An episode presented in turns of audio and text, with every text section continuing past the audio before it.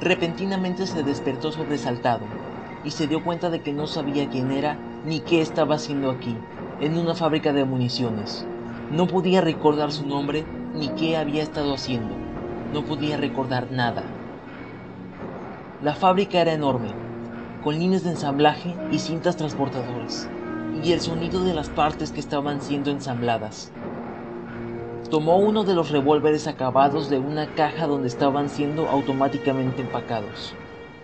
Evidentemente había estado operando la máquina, pero ahora estaba parada. Recogía el revólver como algo muy natural. Caminó lentamente hacia el otro lado de la fábrica, a lo largo de las rampas de vigilancia. Allí había otro hombre empaquetando balas. ¿Quién soy?, le dijo pausadamente, indeciso. El hombre continuó trabajando, no levantó la vista. Daba la sensación de que no le había escuchado. ¿Quién soy?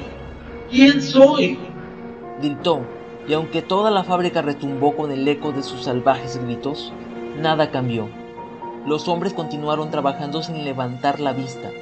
Agitó el revólver junto a la cabeza del hombre que empaquetaba las balas. Le golpeó y el empaquetador cayó, y con su cara golpeó la caja de balas que cayeron sobre el suelo. Él recogió una, era el calibre correcto, cargó varias más. Escuchó el clic-clic de las pisadas sobre él. Se volvió y vio a otro hombre caminando sobre una rampa de vigilancia. ¿Quién soy?, le gritó. Realmente no esperaba tener respuesta, pero el hombre miró hacia abajo y comenzó a correr. Apuntó el revólver hacia arriba y disparó dos veces. El hombre se detuvo y cayó de rodillas, pero antes de caer pulsó un botón rojo en la pared. Una sirena comenzó a aullar ruidosa y claramente. Asesino. Bramaron los altavoces. Asesino.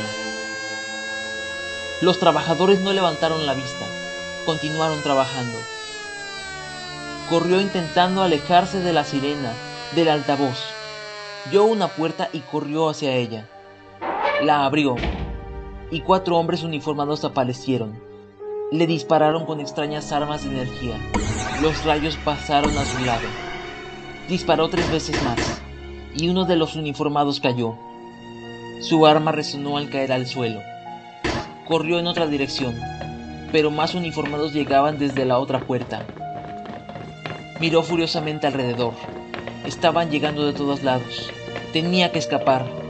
Trepó más y más alto, hacia la parte superior. Pero había más de ellos allí. Le tenían atrapado. Disparó hasta vaciar el cargador del revólver. Se acercaron hacia él. Algunos desde arriba, otros desde abajo. Por favor, no disparen. ¿No se dan cuenta de que solo quiero saber quién soy? Dispararon, y los rayos de energía le abatieron. Todo se volvió oscuro. Les observaron cómo cerraban la puerta tras él, y entonces el camión se alejó.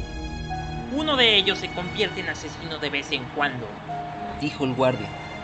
No lo entiendo. Mira a ese. ¿Qué era lo que decía? Solo quiero saber quién soy. Eso era. Parecía casi humano. Estoy comenzando a pensar que están haciendo esos robots demasiado bien. Observaron al camión de reparación de robots desaparecer por la curva. El asesino, Stephen King.